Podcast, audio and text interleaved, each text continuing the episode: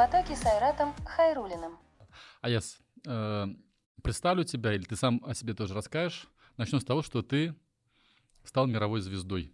Аяс Ахмедшин, 20 лет, киберспортсмен. До 2022 года играл в составе команды «Гамбит» в Valorant.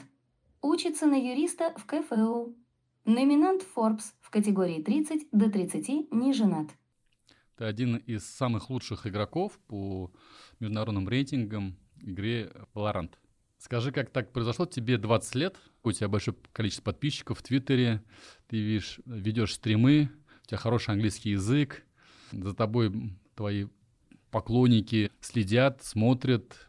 Вот эта известность, эта популярность, когда на тебя пришла и как у тебя эта жизнь изменилась? Большое спасибо за теплые слова, первую очередь. Э, популярность, известность. На самом деле, она пришла, получается, в прошлом году, когда мы начали выступать на европейской сцене. У нас распределение идет на европейскую, международную сцену. Э, Все началось в прошлом году.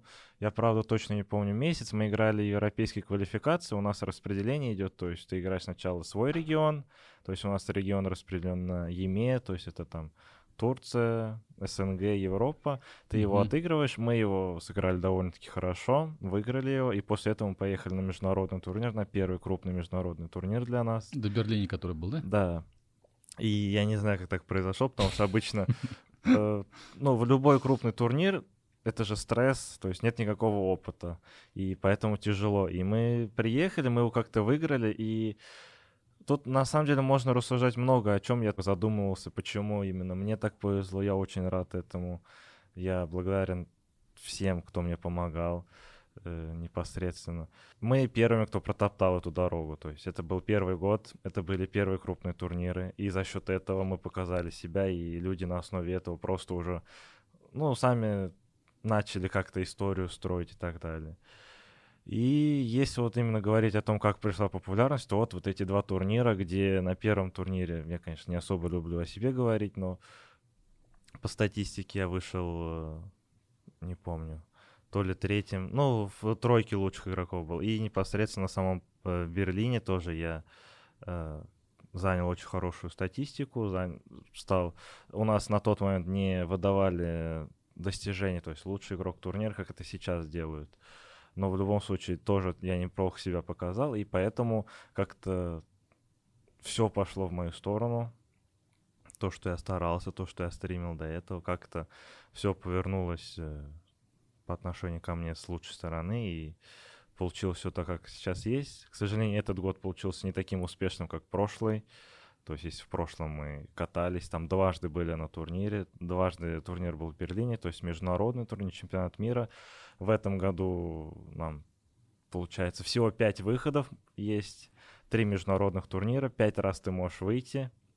У нас распределение, то есть э, есть верхняя, нижняя сетка, и за это пять раз ты можешь выйти. И получается, из пяти раз в общем, четыре раза у нас была возможность, четыре раза мы ни разу не выиграли, и ну, если резюмируем, можно сказать, ты профессиональный киберспортсмен. Угу. Вот э, сегодня о киберспорте чуть больше поговорим, потому что, знаешь, очень много мифов, особенно среди родителей, когда дети играют в компьютерные игры. Ты, наверное, тоже с этим сталкивался, мы тоже об этом поговорим. А, попробуем, что называется, определить. Э, есть люди, которых мы называем киберспортсмены, есть люди, которые играют с утра напролет компьютерные игры. Вот чем отличается киберспортсмен от человека, который зависает в клубах и играет в компьютерные игры?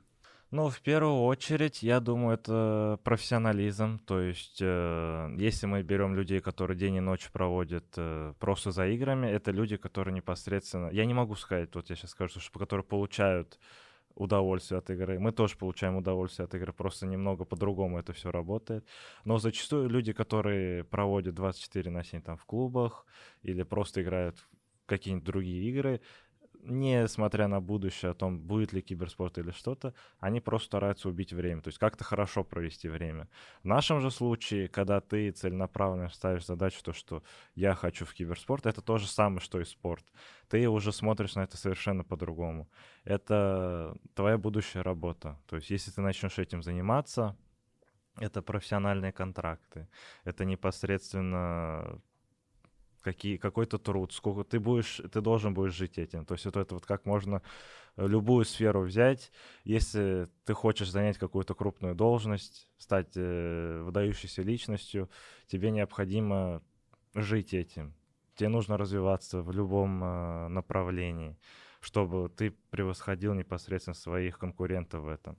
И поэтому у нас то же самое если ты начинаешь заниматься киберспортом, я сейчас не беру в случае талантов, которые там могут не играть в игру, но в любом случае они тренируются. И исходя из этого, то есть ты уже начинаешь жить этим, ты живешь киберспортом, и когда ты начинаешь э, жить, у тебя появляются дополнительные качества. То есть профессионализм, ты начинаешь задумываться о себе, то есть ну, множество даже проблем у киберспортсменов есть, вот как э, всеобщая развитая проблема туннельный синдром. Что это, что, что это означает? Это проблема с рукой, когда неврологическая проблема, если я не путаю. Ну, потому что ты все время, вот, да, да. у тебя напряжен, напряженный кисть, да, что называется? Э, напряженная кисть еще проблема в том, то, что мы же много сидим, а много сидеть правильно, ну, чисто физически невозможно. В любом случае тебя чуть-чуть будет то вправо, то влево, то вперед, то mm-hmm. назад, и у тебя будут зажиматься какие-то мышцы. Что-то где-то зажимается, это уже сбой в организме. И, соответственно, уже где-то кровоток э, хуже становится, где-то мышцы начинают закрепощаться. И, исходя из этого, у тебя начинаются, соответственно, боли боли в шее, боли в руке, что потом перерастает уже в хронические непосредственно mm-hmm. заболевания. И вот в этом и проблема то, что почему сейчас э, многие могут говорить то, что киберспорт это просто. Ну, человек сидит и играет. На самом деле, вот как я сейчас себе это представляю, в будущем, сейчас уже начали это многие развивать, особенно это в э, других регионах, у нас тоже это очень сильно раз, пытаются развивать, то, что человек, играющий в компьютер, он не только должен сидеть и играть, физическая нагрузка, то есть спортзал, э, ну, прогрессировать с, лично в себе, то есть мышцы и так далее. Ты это... ходишь сам в спортзал?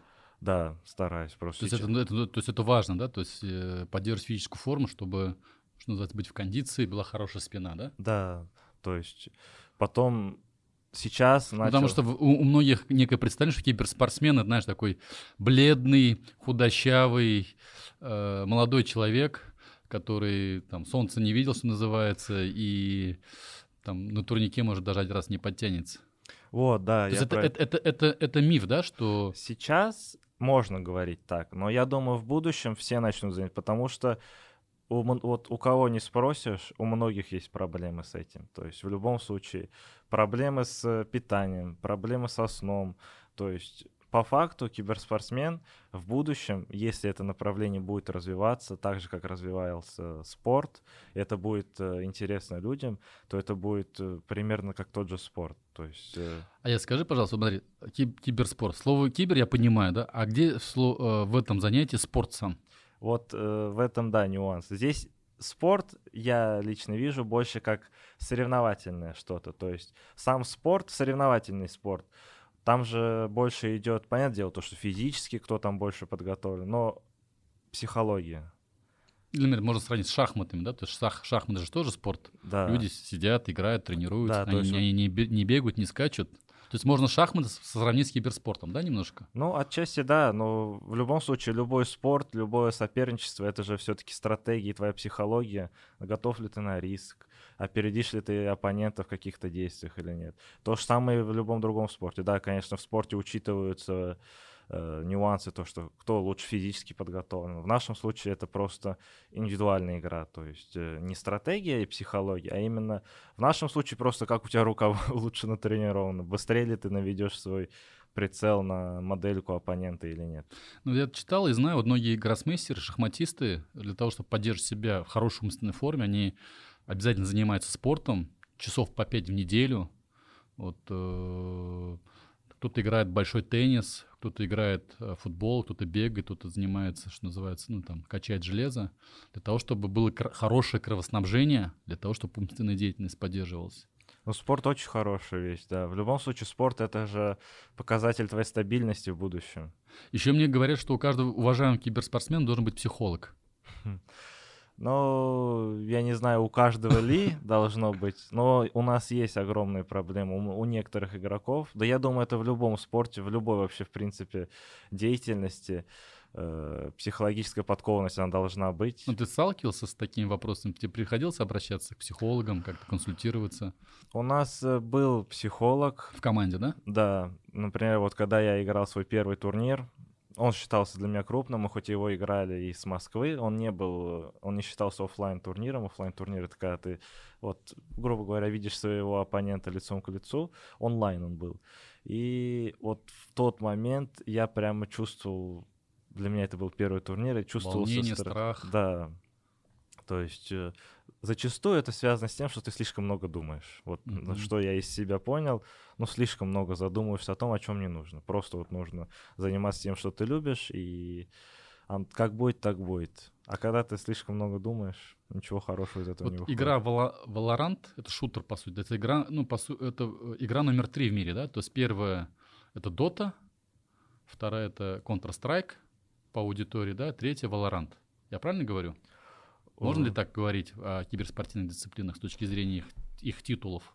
Я думаю, отчасти можно, но тут, наверное, нужно учитывать все-таки масштабы. То есть э, в некоторых регионах вот дисциплины, которые были названы, они больше попу ну, популярны, в некоторых меньше. И то есть, например, если просто брать тот же Valorant, то, к сожалению, он меньше популярен в нашем регионе, потому что, не знаю, людям не интересно, поскольку у нас есть Counter-Strike, и поэтому тот же Valorant, он может улететь вообще ниже э, третьей строчки, если мы будем именно брать наш регион. Но если мы будем брать какие-нибудь другие регионы, то там совершенно по-другому все Если будет. брать в глобальном смысле. Да, если брать в глобальном, то, наверное, я думаю, именно эту тройку можно будет даже поменять. Но это надо все-таки, наверное, лучше на статистику смотреть. Я статистикой не особо занимался. И, по сути, такой-то наш Valorant — это такая игра, которая совмещает элементы Counter-Strike с Dota, да? То есть тут шутинг, и в то же время у тебя есть герой, который определенными качествами, что называется, наделен, да? И командная игра, там сколько многополицкая? 5 на 5, да? Да. турнир.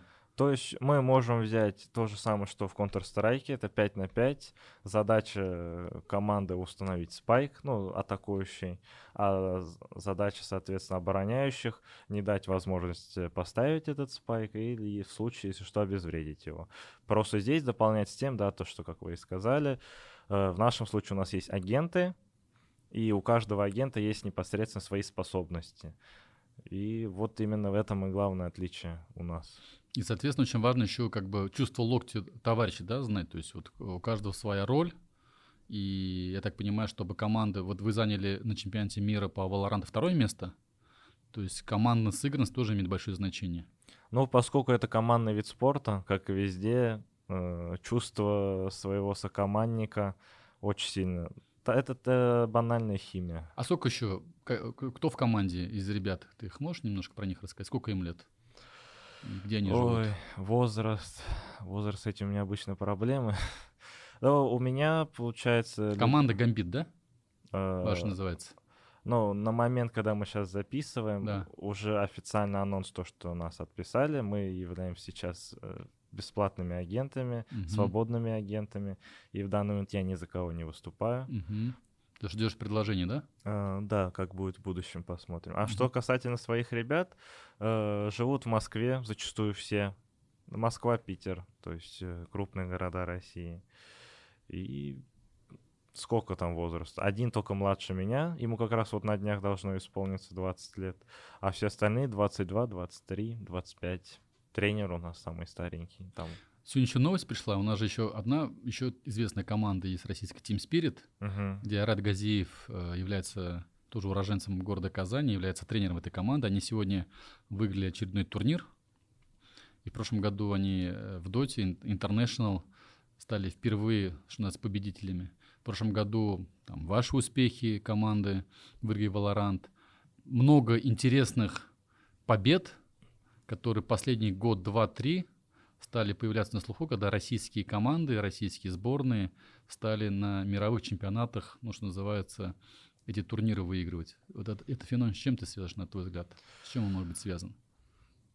Честно говоря, я даже не знаю, что могло поменяться просто, но насколько я наслышан, насколько я знаю, наш регион, он старается очень много тренироваться, то есть мы стараемся усердно. Я не говорю, что другие регионы играют меньше или еще что-то, но я, к сожалению, лично ни с кем не знаком из э, дота состава спиритов, но я уверен, что ребята очень много уделяют. Вот как я до этого сказал, если ты хочешь э, добиться успеха, то в любом случае придется отдать большую часть своего времени этой игре, чтобы ты банально во многих вещах превосходил своего оппонента, потому что везение везением, но все-таки стабильность, она должна присутствовать. А стабильность на везение, она не строится, к сожалению. То есть...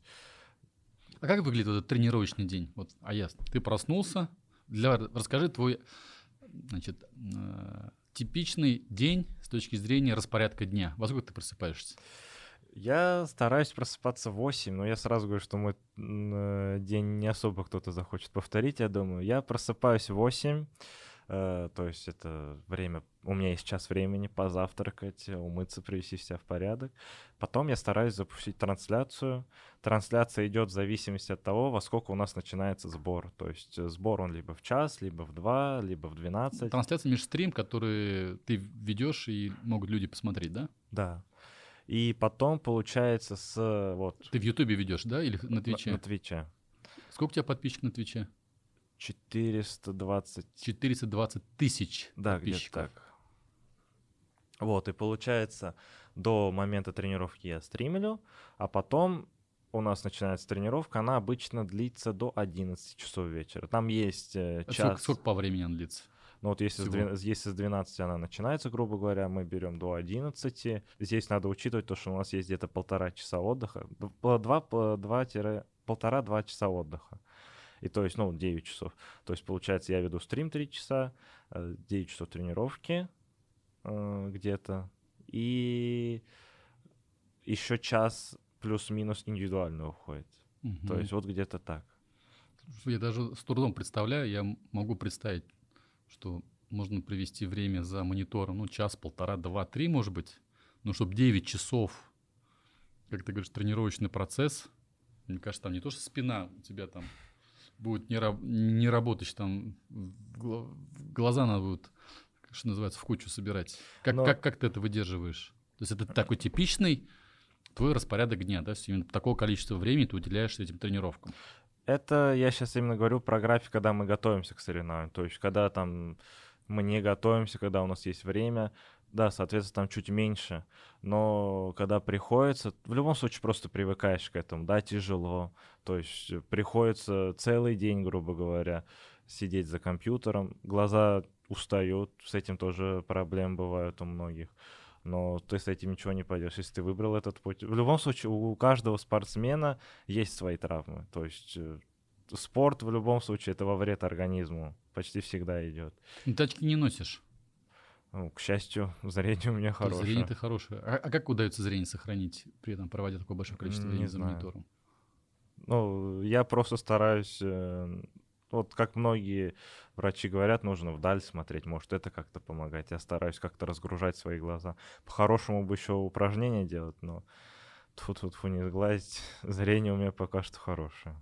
Когда еще АЕС про киберспортсменов мы с тобой говорили, чем отличается как бы от любителей просто поиграть, а, мне кажется, еще важный критерий киберспортсмена то, что он этим ремеслом зарабатывает деньги. И, в принципе, ну, как бы киберспорте крутятся большие деньги. Та же самая команда Team Spirit, они в прошлом году, ну, турнир был 40 миллионов долларов, призовой фонд. 16 они, они 18, а, или 18. 18 миллионов долларов получили. Ну, это в среднем, наверное, как минимум там по миллиону долларов на игрока. Угу. Там и в твоей карьере тоже есть э, ценники, что называется, с пятью нулями в долларовом эквиваленте, да, то есть ты э, благодаря этому виду спорта тоже зарабатываешь деньги. Скажи, пожалуйста, вот э, пример, твой пример, э, пример других ребят, которые в, киберспорт, в киберспорте зарабатывают деньги, он может показаться кому-то как бы заразительным, что да, так сейчас я тоже куплю себе монитор, компьютерную мышь, и тоже хочу стать киберспортсменом, и тоже зарабатывать деньги. С чего он должен начать? Он должен морально себя в первую очередь подготовить, потому что многие сталкивались с тем, то, что это как в любой профессии, вот ты работаешь, где-то тебе не повезет, и ты не займешь высокую должность. И то есть ты будешь получать среднюю зарплату. То же самое у нас. Ты где-то тебе не повезет, ты останешься на низах, и ты будешь не в высшей лиге играть, выступать, а ну, чуть ниже. И уже попасть выше, ну, очень тяжело. И то есть здесь нужно именно морально себя подготовить в первую очередь. Я не говорю о том, что тебе нужно, что ты должен жить в этой игре. В первую очередь просто нужно понять о том, готов ли ты на такие жертвы, потому что если не получится, что делать дальше? То есть многие бросают учебу. И, например, если у меня спросить, бро, ну, нужно ли бросить учебу ради киберспорта, я скажу, что лучше совмещать. Лучше не спать, да, это будет вред организму, колоссальный вред. Появится множество проблем, но если что-то вдруг не получится, будет план Б хотя бы. Когда ты сам начал этим заниматься или увлекаться? Как это произошло? Так, о, это произошло на самом деле очень смешно. Я играл в то время в Counter-Strike 1.6, это я не помню, сколько мне было, 10 лет вроде, наверное. И у моего брата знакомый, он играл в Counter-Strike. Я в душе не представлял то, что есть такая игра вообще. Она уже вышла там 3 года, что ли, было, или 4. И он мне просто предложил один на один сыграть. Меня соревновательный опыт у меня никогда не был. Я просто решил поиграть, я узнал об этой игре, а, соответственно, уже потом начал раскручиваться киберспорт, что это такое. Мне стало интересно, а есть ли возможность у меня? Спустя время я познакомился с казанскими ребятами, узнал то, что у нас есть здесь соревнования, и вот как-то оно само пошло. Я поиграл здесь, показал себя, начали меня приглашать в неплохие коллективы, и после этого и прошло. Но я скажу честно, то, что было до этого, и сравнивать сейчас, это два разных уровня. То есть банально тренировочный процесс это совершенно по-другому. А как родители относились, когда ты в 10 лет начинал зависать за компьютером?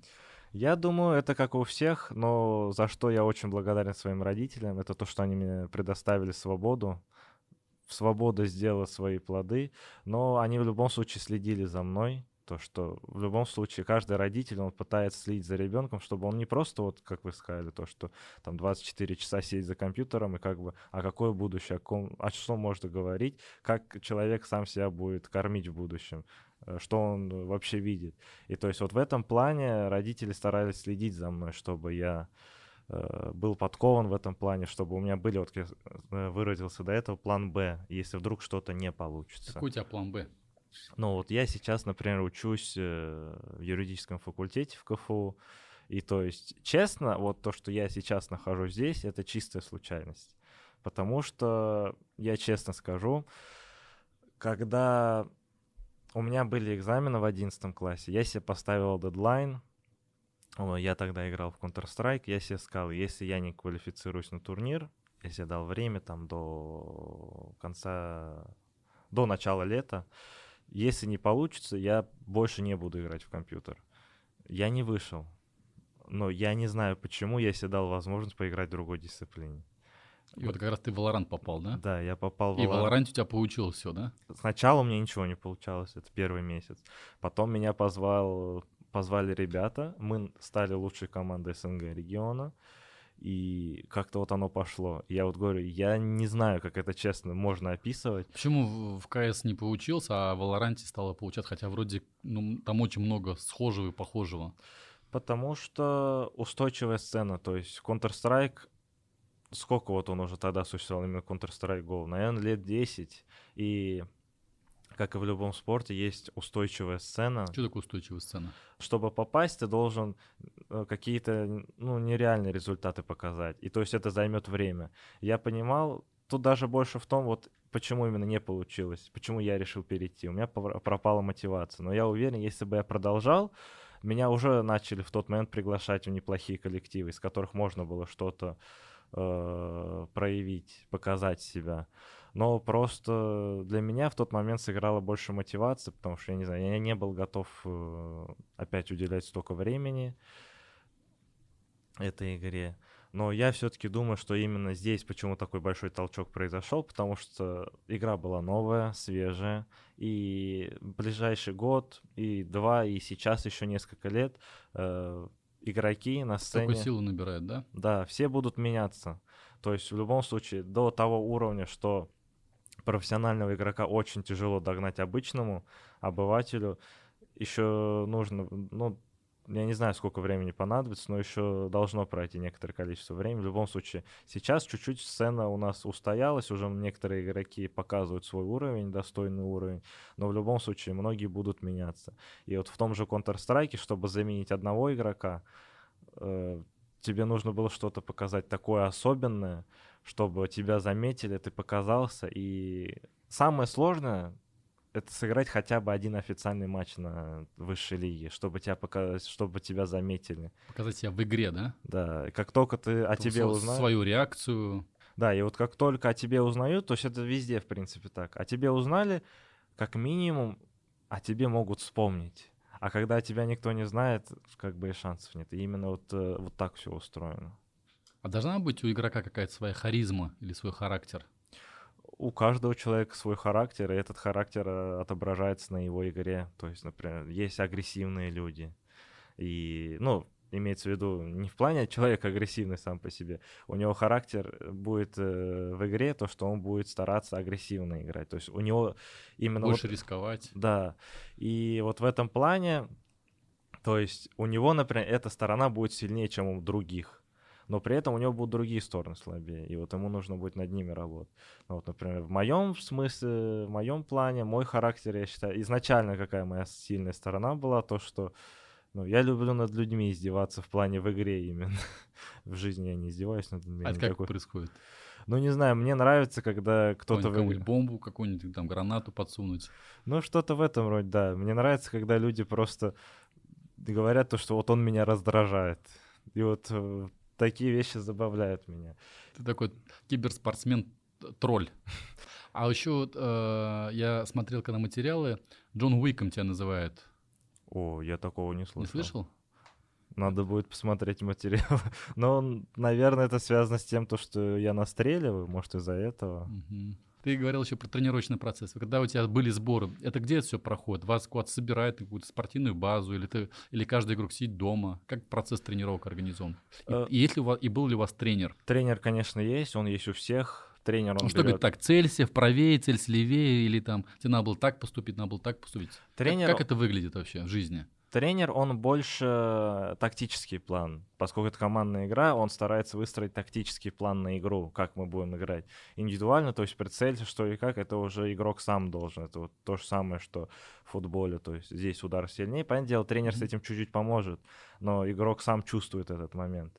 Что касательно сборов, он в нашем плане это попроще, поскольку тебе не нужно собираться, как это в реальной жизни но мы собираемся именно непосредственно на какие-то крупные турниры. То есть, если нам нужно подготовиться, мы собираемся, потому что когда ты приезжаешь на сборы, ты ни о чем другом не думаешь. Вот, например, я приезжаю с Казани в Москву, у меня в Москве нечего делать. То есть... А у вас там что, какая-то база, дом снимается? Да, как это выглядит? У нас был дом. коттедж, да? Да, у нас был дом, в котором непосредственно компьютеры, жилые комнаты. Питание организовано, да? Да. Массажисты были? Нет, такого у нас нет. Вот массажиста руками приходится самого, если что нужно. Скажи, пожалуйста, а вот на мировой арене вот имя российских киберспортсменов, оно более значимо? Или какие страны в киберспорте, вот так в целом, что называется, являются звездами и имеют имя на мировой арене? На мировой арене есть все, но если именно говорить, есть у нас есть никак, э, некое распределение, наверное, это везде есть. То есть там эра такой команды, когда она просто доминирует над всеми. Но именно больше запоминаются игроки, да. То есть там, например, вот говоришь, Россия, Дания или ну любую страну берешь, в первую очередь тебе приходит звездный игрок, этой страны, которая представляет ее. И то есть, если именно говорить об этом, то да, соответственно, если кто-то скажет там э, о России, то будет э, представление, там, например, сразу этот игрок появится, кто там, например, медийник, кто выступал лучше. А что касательно команд, ну, обычно можно выявить лучшие команды региона страны но когда кто-то доминирует, там просто оно само собой меняется. То есть, если там доминирует одна команда целый год, то никто как бы о другой команде не вспомнит, зачем, если она доминирует над всеми. Когда вы э, заняли второе место в чемпионате мира по Валоранту, вы получили призовой фонд, напомню, в каком объеме? Ой, я, честно говоря, не помню. Ну, это несколько сот тысяч долларов. Ну, где-то так. Куда да, ты, на что ты потратил первые заработанные деньги? Э, я хотел в первую очередь, моя мечта была это приобрести себе жилье. Ну, Удалось приобрести? Ну, пока что коплю. В любом случае, э, это немалых денег стоит. И поэтому сейчас все еще идет процесс э, заработка. Ну, вот как-то так. В год сколько киберспортсмен может зарабатывать? Это все зависит индивидуально. То есть, опять же, у нас очень сильно это э, построено от твоего имени. То есть, э, понятное дело, ты можешь выигрывать турниры, и у тебя будут деньги делиться между игроками, но у тебя в то же время может быть какие-то рекламные контракты, если у тебя хорошее имя. Ну, если вот посмотреть ну, на, разные чемпионаты в области киберспорта, складывается ощущение, что киберспорт — это все-таки мужской вид спорта что девушек особо там не видно и не слышно, что называется, да? Как думаешь, почему нет девушек? Сейчас этим стараются заниматься. Вот в нашей дисциплине у нас есть отдельные турниры. Если я не путаю, даже в этом году будет проводиться LAN-ивент, то есть это вот как мы, например, в Берлин приезжали у женщин. И с одной стороны, довольно-таки интересно посмотреть за этим. Там только женщины участвуют, да? Или, да. или, или это смешанные команды? Нет, только женщины. Но если я не путаю, там тренер только может быть мужчина. А вот за какими сам киберспортсменом ты следишь? Есть ли у тебя какие-то кумиры? Кумиры были, да, и как раз-таки этому кумиру я вчера и проиграл. Э, моим кумиром всегда был бельгийский игрок. Он в данный момент выступля... выступает в моей дисциплине за команду Liquid Scream. Я очень часто за ним следил, особенно когда только начинался мой э, путь. Он играл тогда в Counter-Strike, сейчас он перешел. К счастью, сейчас... Тоже Valorant. Да, к счастью, я с ним знаком, потому что я не, э, не раз катался на турниры, виделся с ним. Вот как я сказал, я вчера, к сожалению, ему проиграл. Ну и вот он, наверное, мой единственный кумир. Чем он тебе нравится? Чем он берет? Вот человек просто начал тебе с детства нравится, и все, вот ты с этим ничего сделать уже не можешь. Но в то время он был популярен тем, то, что он всех убивал с одного патрона. Это как понять, с одного патрона? Э, в нашей дисциплине, ну, в шутерах имеется в виду, э, люди, э, есть разные типы стрельбы. То есть, например, ты зажимаешь, стреляешь очередью или вот с одного, одним патроном. А, то с, с, с одним выстрелом. Да. Его фишка была в том, то, что этим никто не занимался тогда, и он всегда стрелял одним патроном. И вот, например, на тебя выходит пять человек, любой человек ну, 5 противников. Любой человек зажмет левую кнопку мыши, 30 патрон выпустит туда. Он будет стрелять по одному патрону. Вот этим моментом он себя прославил, и как-то так получилось, что он стал моим... Я не стреляю по одному патрону ни в коем случае, я не солидарен с этим, но как-то так получилось. Вот такая его фишка. Да, у, у каждого человека своя фишка. Ну, вот. ты про свою фишку уже сказал, да, что ты там любишь издеваться над людьми, игроками, если так можно выразиться. А еще какие у тебя есть фишки? Я не знаю, честно, эти фишки... Ну, но, но 400, 400 тысяч человек не просто так на тебя подписаны. Значит, что-то есть, что ты, чем ты им нравишься? Я думаю, что вот эти все фишки, когда ты становишься по чуть-чуть популярным, тебе больше придумывает твоя аудитория. То есть ты не сам, потому что предугадать, что так, я вот сейчас делаю это, и оно сто процентов хайпанет. Ну, такое редко происходит.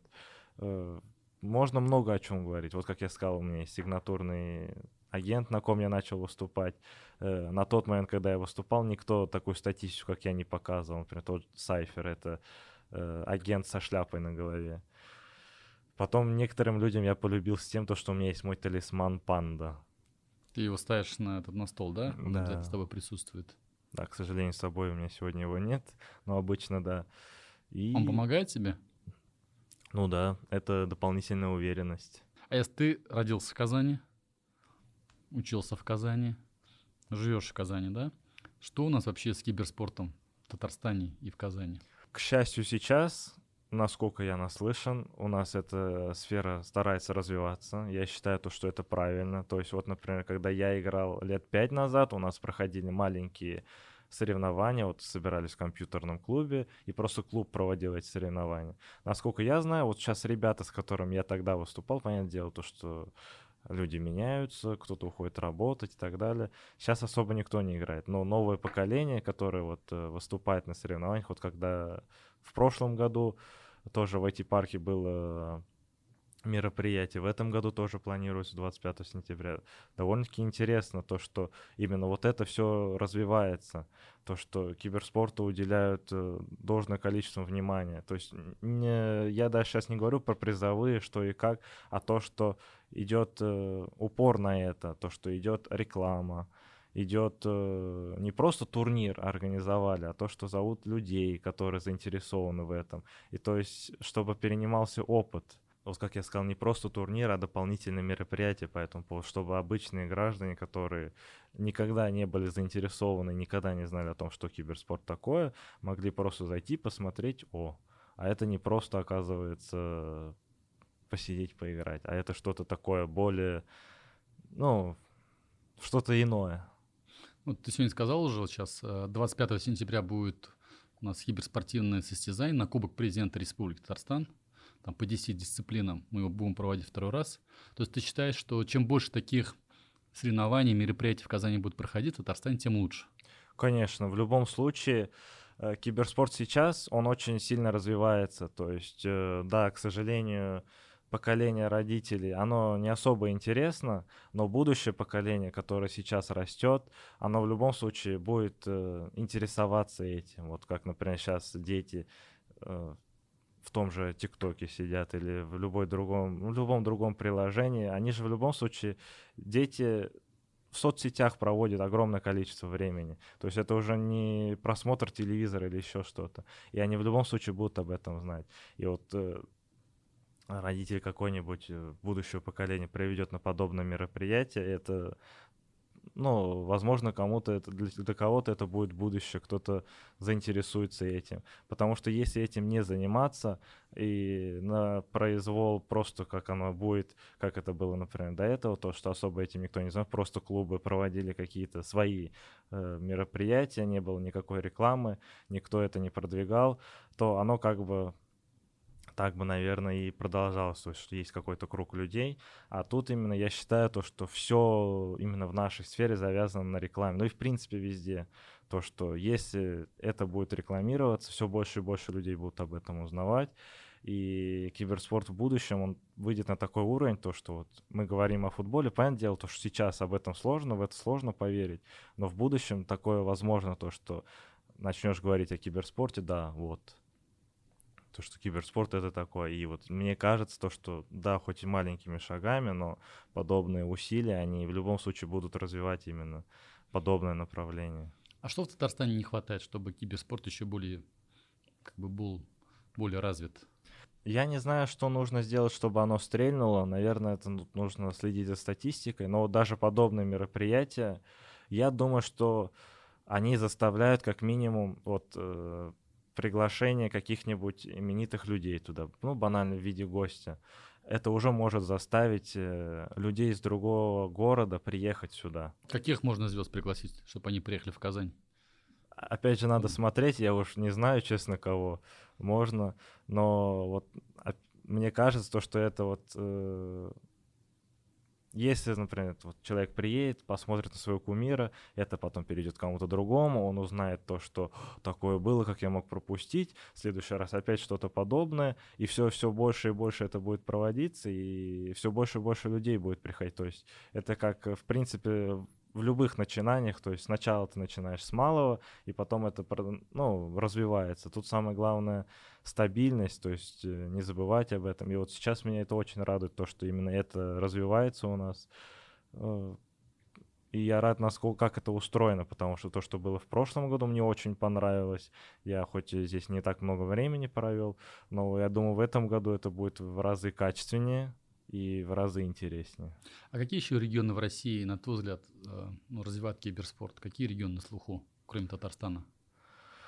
Ну, в Москве э, заинтересованы этим. Я даже помню, что были какие-то крупные соревнования, то, что сюда аж приезжали с других регионов.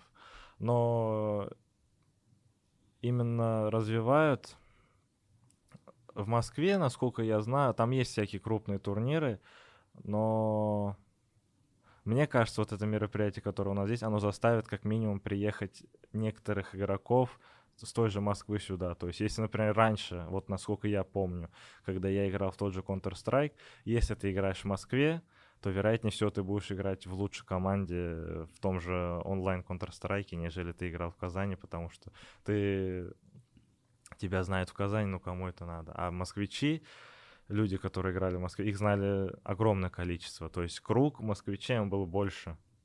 И поэтому сейчас, развиваясь в том же Татарстане, вот как у нас сейчас крупность, об этом в любом случае будут узнавать все. То есть, э, да, возможно, будет зависеть от призового, будет зависеть от того, как э, с рекламной стороны это развито. Но в любом случае, когда победитель будет об этом рассказывать, это будет иметь большее значение, нежели ты год назад рассказывал, я выиграл турнир в компьютерном клубе. Вот так вот. Об этом мог, не знаю, там каждый второй рассказывать, к примеру. Две топовые игры, Counter-Strike и Valorant, это шутинг. И часто шутинг обвиняет, что это пропагандирует насилие. Как ты сам считаешь, это так или не так? Ну, наверное, с одной стороны, можно об этом э, говорить, но я скажу в, свою, в сторону своей игры, то, что у нас это немного по-другому развито. Если в Counter-Strike мы знаем, что и как происходит, то в нашей дисциплине это немного по-другому. Там есть некая история о том, то, что агенты, они как бы не умирают, но в нашей игре люди об этом позаботились, и есть определенная история. Я просто сейчас э, не буду о ней рассказывать, потому что я могу некоторые детали неправильно сказать, потому что я ее точно целиком не помню. Потому что вот э, особенно когда мы видим или слышим э, такие всякие трагические случаи, когда школьник пришел с оружием или еще что-то, то иногда в средствах массовой информации появляется информация, что вот он там днями напролет играл в компьютерные игры, он там убивал людей, и вот он, у него реально спуталось, что называется, да, крыша поехала, и вот он теперь берет уже винтовку или там ружье, что называется, настоящее, и идет убивать людей, потому что он уже как бы не понимает, где реальность, где нереальность. Ну, к большому сожалению, есть такое. Многие это сравнивают, но что выходит по факту, там же у многих психические проблемы какие-то имеются, кто, к большому сожалению, э, такое совершает. И, понятное дело, можно как бы сравнивать то, что да, у него именно из-за этого, но то же самое можно сказать про любую книгу, про любой фильм. Я прекрасно осознаю, что я делаю, я прекрасно осознаю то, что я работаю. Э, в любом случае, да, где-то моральная просадка имеется, то, что ты устаешь именно но в любом случае ты устаешь, ты отдохнешь потом. И, как я уже до этого говорил, ты должен морально подготовиться. То есть это как и в жизни, к тебе где-то может не повести, и как ты будешь на это реагировать. То есть кто-то может резко на это отреагировать, и кто знает, что будет. Кто-то уже готов к этому, и он проще отнесется к неудаче и продолжит дальше свой путь. И вот я считаю, что именно вот это самое важное. А я задам такой вопрос интересный. Вот если спросить у родителей, которые, допустим, смотрят наши подкасты, и у них будет такой как бы выбор или тезис, что нужно строить как можно больше футбольных клубов, там, как можно больше бассейнов, теннисных кортов, чтобы дети занимались спортом. Чем больше будет инфраструктуры, тем больше будет возможностей, тем больше в будущем могут быть появиться там олимпийские чемпионы. И занятия спортом – это как бы во благо, что называется, ребенку и детям. Зачем надо создавать инфраструктуру, чтобы количество киберспортсменов росло? В чем польза? Какая польза от этого будет Татарстану, если количество киберспортсменов будет в разы больше, чем сейчас? Ну, наверное, главная причина в том, то, что сейчас киберспорт у всех на слуху, то есть он, в принципе, во всем мире старается развиваться, то есть к счастью, в России вот сейчас им начинают заниматься. В других э, странах этому тоже огромное внимание уделяют. То есть это вот то же самое, как было в начале со спортом. То есть его же тоже... Спорт, его воспринимают именно как э, плодотворное времяпроведение для своего организма. Да. То есть, да. В нашем случае это, конечно, минус. Но поскольку это сейчас интересно, времена идут, появляется что-то новое, новые профессии, то есть новые профессии, которые появляются, которые э, во благо будущего. То есть по факту э, спорт, киберспорт — это же все для зрителей, то есть для их интереса. Они же это смотрят. Тут же люди соревнуются, и по факту, для... почему этот ажиотаж создается? Потому что людям это интересно смотреть. То есть на публику по факту это все. Но если смотри, в классическом спорте человек занимается плаванием или футболом, например, он улучшает, ну, как бы, ну, э, параметры своего, как бы, здоровья. Вот какую-то пользу это приносит, что называется, человеку. Вот киберспорт в твоем, э, допустим, для тебя лично, какую пользу он принес? Кроме того, что ты говоришь, у меня рука болит, шея затекает, какие-то плюсы есть от этого? Какие ты видишь? Вот э, как минимум, вот вы сказали, рука болит, шея болит, это повод и знак для тебя, что ты что-то делаешь не так. То есть э, это проблема. Эту проблему нужно решить. Два выхода. Либо ты бросаешь, либо ты ищешь э, какие-то выходы из ситуации. Вот это когда как... ты это понял? Я не думаю, что когда тебе было 15 лет, когда я ты, вот начал... Ты, ты задум, задумался об этом. Вот сейчас, когда я начал профессионально заниматься, я вот только сейчас я понял то, что да, физически, со, э, со стороны физически очень тяжело спорить с любым спортом, то, что там вот, как вы сказали, плавание, футбол, люди физически будут лучше нас.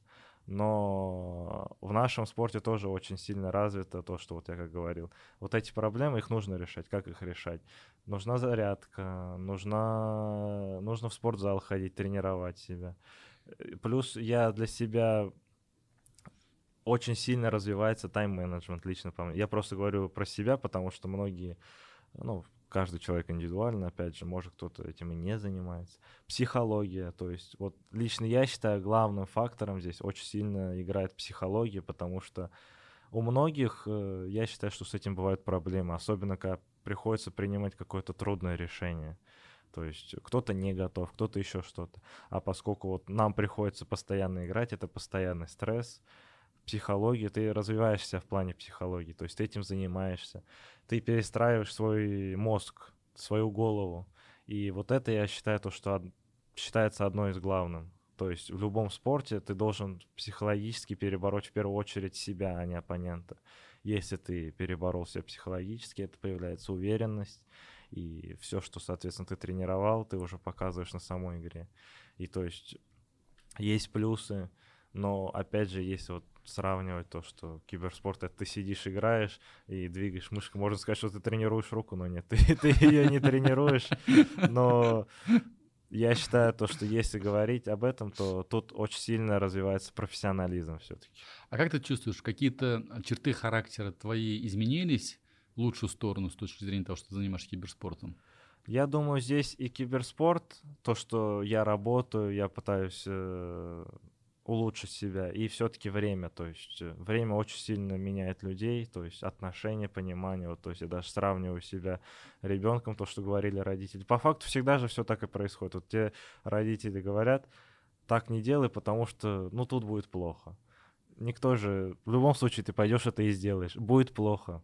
Со временем это понимание приходит. И вот я считаю, что здесь просто совокупность, а киберспорт, он дает э, некую э, некую скорость в развитии просто, потому что мне приходится некоторые вещи, к которым я не был готов, уже сейчас привыкать. То есть, например, вот э, проводить все свое время в игре. То есть я в 20 лет не планировал 24 на 7 сидеть за компьютером, но при этом я понимаю, какие мне это плоды приносит. То, я тут даже говорю не про материальное или еще что-то, а действительно вот э, как ты развиваешь себя как человек, потому что я считаю, что все-таки самое важное это найти себя в жизни, развить себя, потому что, ну, а как, если ты не знаешь, кто ты сам? Обычно карьера киберспортсменов, э, ну, как бы, имеет место быть, заканчивается в, в каком возрасте? Ну, вы я... все молодые, и все, кто играет, тоже им там 20-25 плюс. Что после 30 будет? Чем они занимаются? Или ты чем планируешь заняться? После 30 есть несколько вариантов. Э, есть игроки, которые продолжают играть э, на профессиональной сцене. Есть игроки, которые уходят в дивизион ниже, передать опыт. Есть игроки, которые просто завязывают с этим и уходят э, в реальную жизнь там работать, на кого они отучились. Есть игроки, которые успели заработать имя, и благодаря этому они будут как-то развивать себя в плане медийной сферы. То есть у людей, у которых есть имя, им, в принципе, я не могу сказать, что все двери открыты, но они могут себя пробовать в некоторых вещах, потому что у них есть уже какая-то база. Аудитория своя появилась, поклонники. Да, и то есть ты не будешь один этого начинать. У тебя будут всегда люди, которые готовы тебе помочь. То есть они твои фанаты, и они, грубо говоря, всегда с тобой. И это очень сильно может помочь в будущем. И вот тут именно вот в этом разница. Многие этим не занимаются сейчас в киберспорте. Вот если сравнивать, можно по пальцам пересчитать игроков, которые действительно именно э, не то чтобы даже звездные, а звездные и в то же время занимаются своим именем, продвижением в социальных сетях. После того, как ты попал в журнал Forbes, список 30 самых известных россиян, которым еще 30 не исполнилось, много ли у тебя после этого стало поклонниц? Но в первую очередь я скажу то, что я очень сильно удивился. Я никогда в жизни не думал, что каким-то чудом я попаду в список Forbes. Но в первую очередь сначала были недопонимания. Многие думали, что я туда попал в плане денег. Ну, я не знаю, каким чудом я туда мог, конечно, попасть в этом плане. Но да, у меня именно появилась какая-то аудитория с России, то есть прибавилась, потому что ну, люди просто начали именно в России узнавать то, что, о, Forbes, я попал в Forbes, кто это такой? Там же тоже в списке киберспорта и спорта было еще два человека, если я не путаю, из киберспорта. Из Counter-Strike и из Доты кто-то да. был. Так, к сожалению, вроде Дота выиграла, если я не путаю. Ну, из киберспорта Дота выиграл, и я не помню, там еще выиграл. Но я очень сильно удивился. Фанаты однозначно какое-то количество прибавилось. Поклонницы стали тебе писать? Э, у меня есть девушка, я не особо на это обращаю внимание. Ну, сто процентов есть, но просто если смотреть все социальные сети, с ума сойти можно. Ты про родителей своих говорил. Чем они занимаются? Кто они по профессии? Так, мама у меня в системе высшего образования, а папа заместитель директора в одной коммерческой компании. У тебя э, старшему брату 26 лет, да?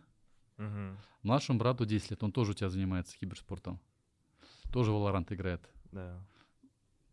Играли вместе с ним? Играли, и старший брат играл э, против младшего. Младший у меня выиграл его.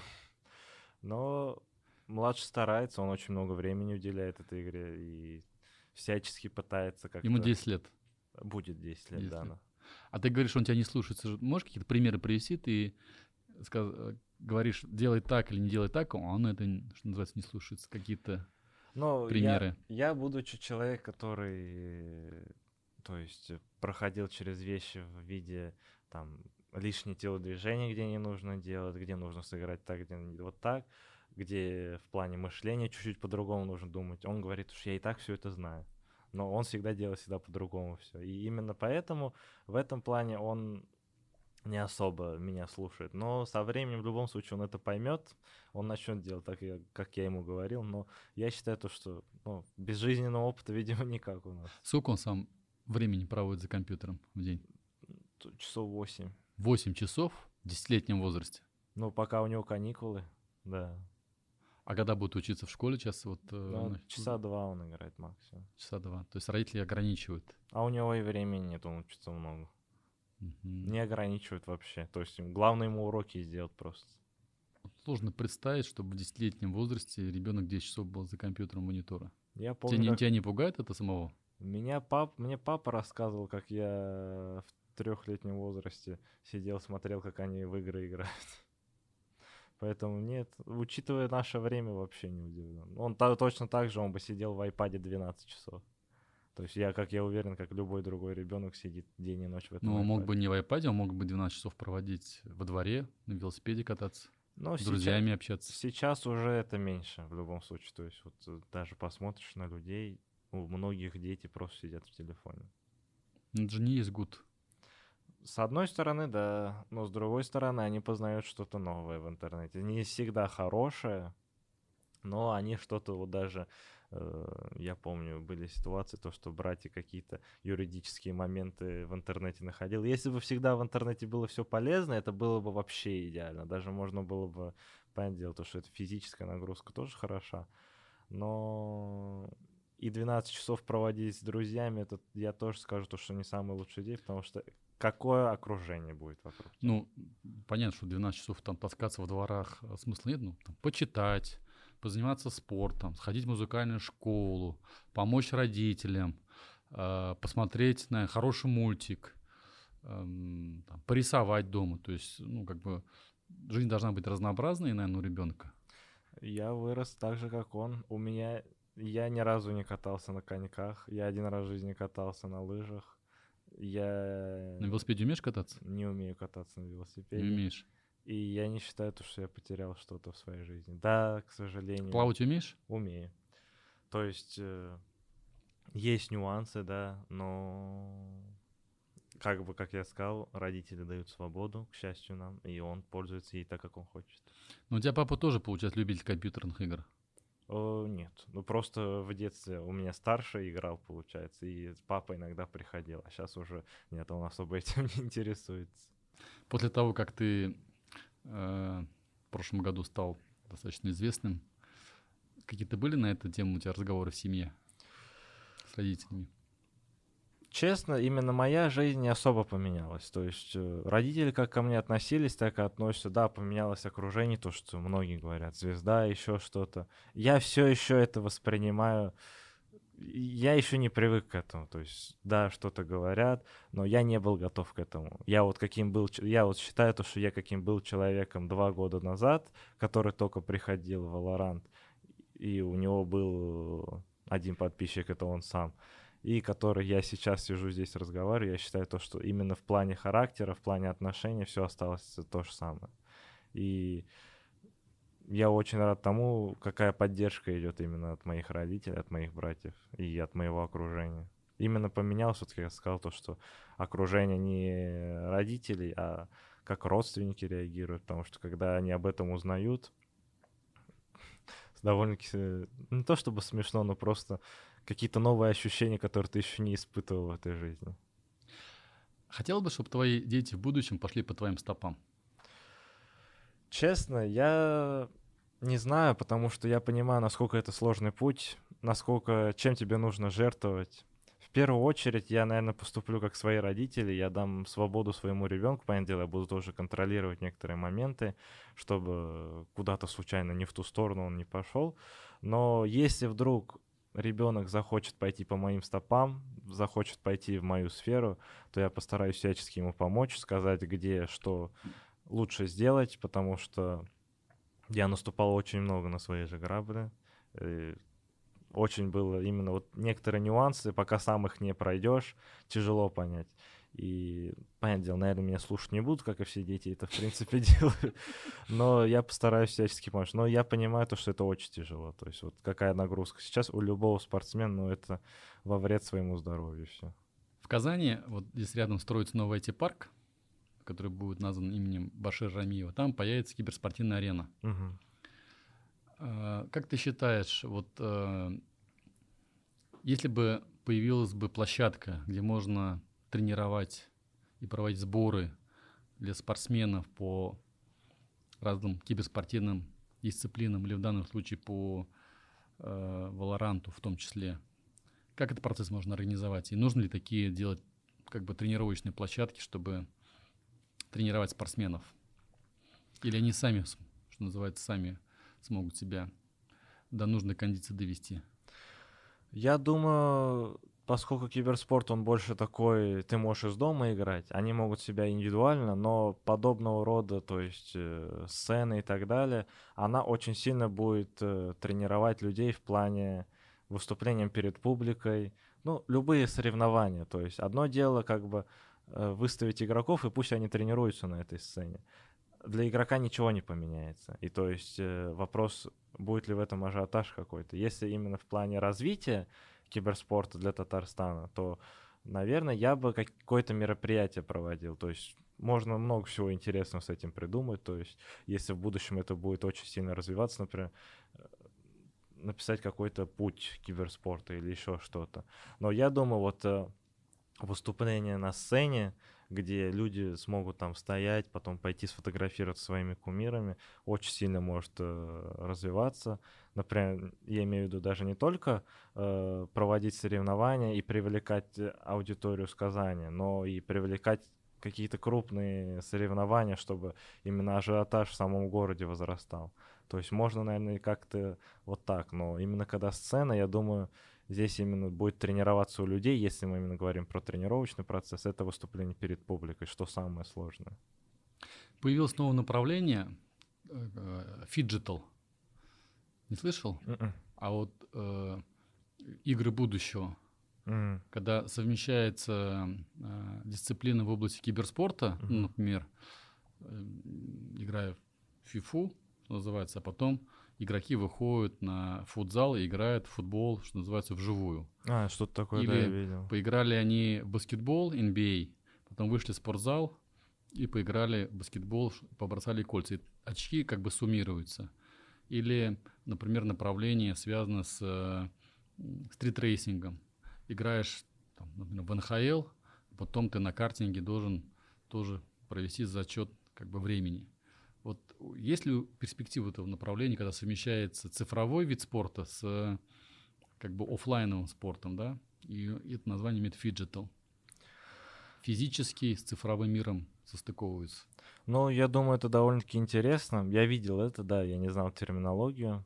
На, на том же Ютубе где-то это видел, что-то подобное. Но я думаю, это будет очень интересно. Я не знаю, однозначно оно имеет какое-то свое будущее. Вопрос лишь в том, насколько это сильно будет развиваться. Но для меня это интересно, потому что ты же в то же время как бы и себя и показываешь и за компьютером, и физически.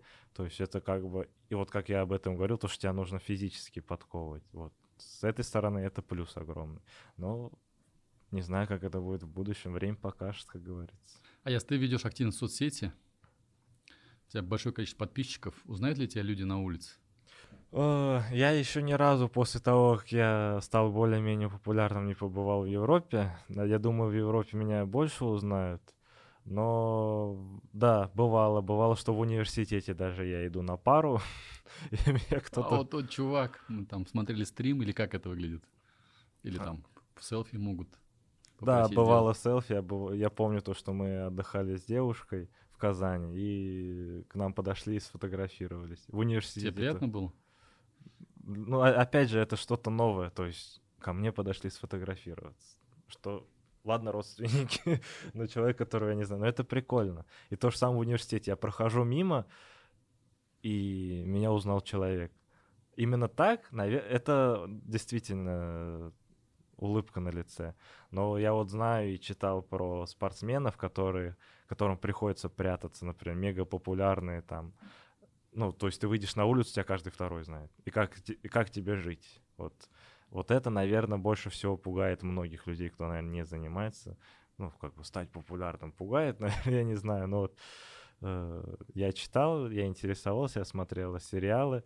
Я не знаю, каково это, то, что ты выходишь на улицу, и тебя вот 20 человек, и тебя 15 из них знают. Я не знаю, как это. Аяс, у нас по традиции есть небольшой блиц-опрос. Мгм. Мы живем в цифровом, что называется, в цифровой реальности. Хотел поинтересоваться и узнать, э, как ты а, организуешь свои цифровое потребление. Онлайн-кинотеатры, какими ты пользуешься? Иви, Ока, Амиатека, Кинопоиск, Вин, Мор ТВ. Око. Смотришь ли ты кино?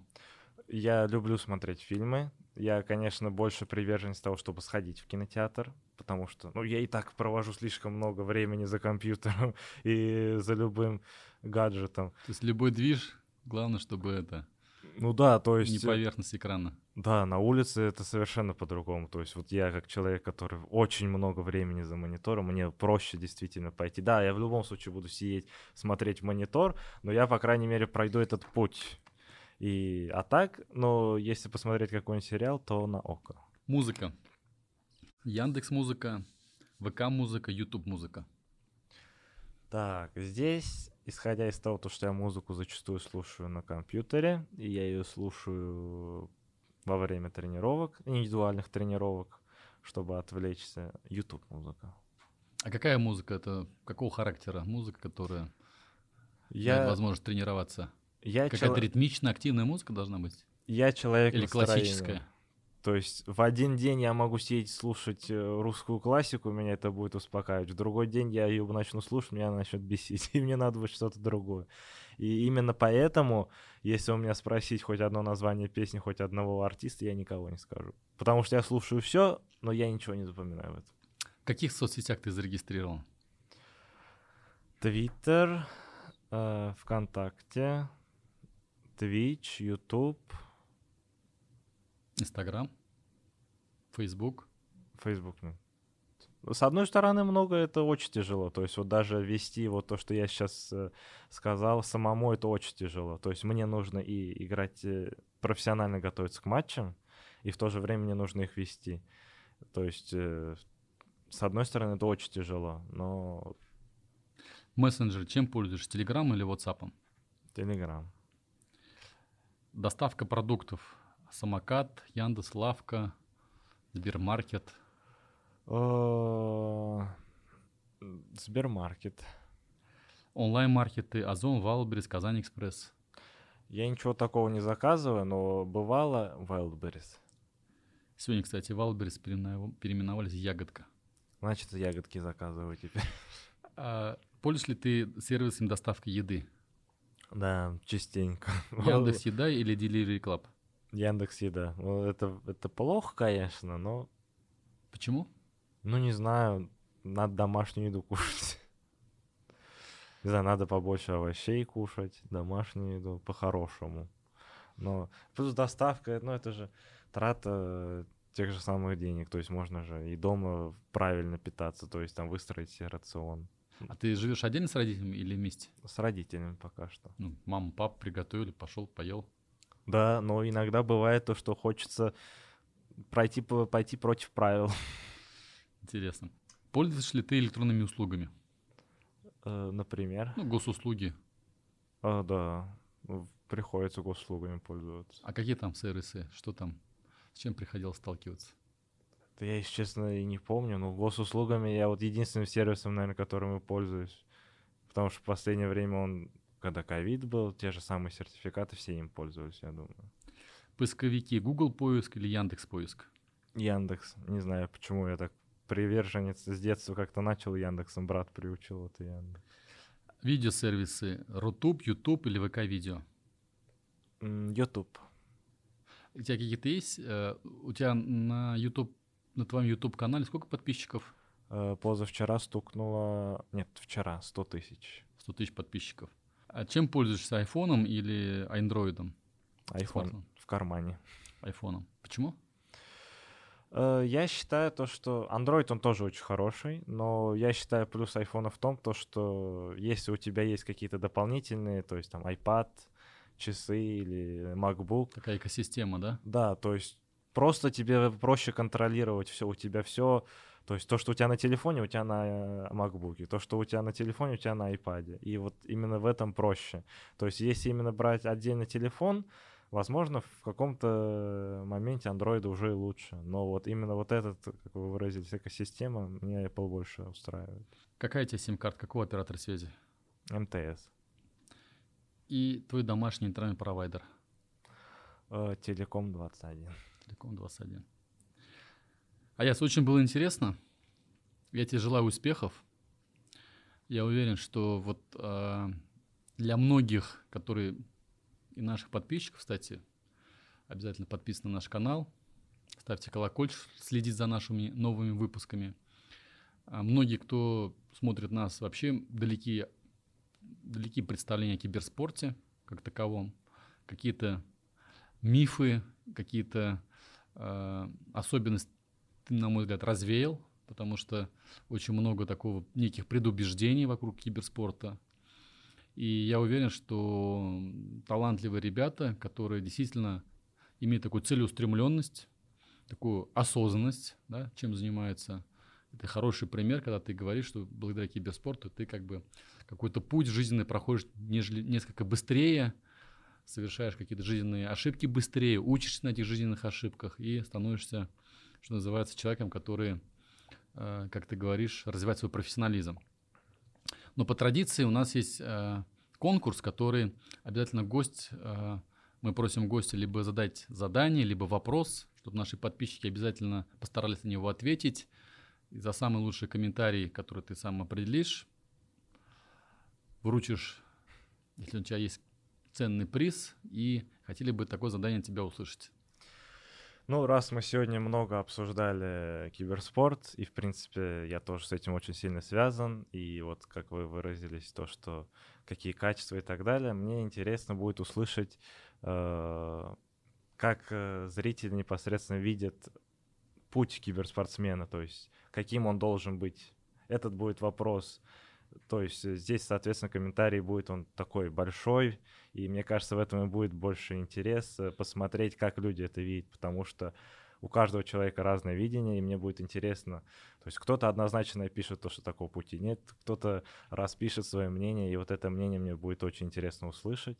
А в качестве э, приза, наверное, это будет не что-то особенное, но в любом случае от меня. У меня есть футболки с моей росписью, с моим э, логотипом и лучшему, лучшему комментарию, соответственно, мы вышли. Обязательно в этих комментариях пишите максимально подробно, как вы это видите. И я уверен, что за лучшие комментарии Аяс обязательно определит победителя. Аяс, еще раз спасибо, до встречи. Желаем тебе новых олимпийских вершин, защищать имя Татарстана, имя Казани, имя России, в том числе на мировых чемпионатах. Большое Удачи вам тебе. спасибо. Спасибо. спасибо.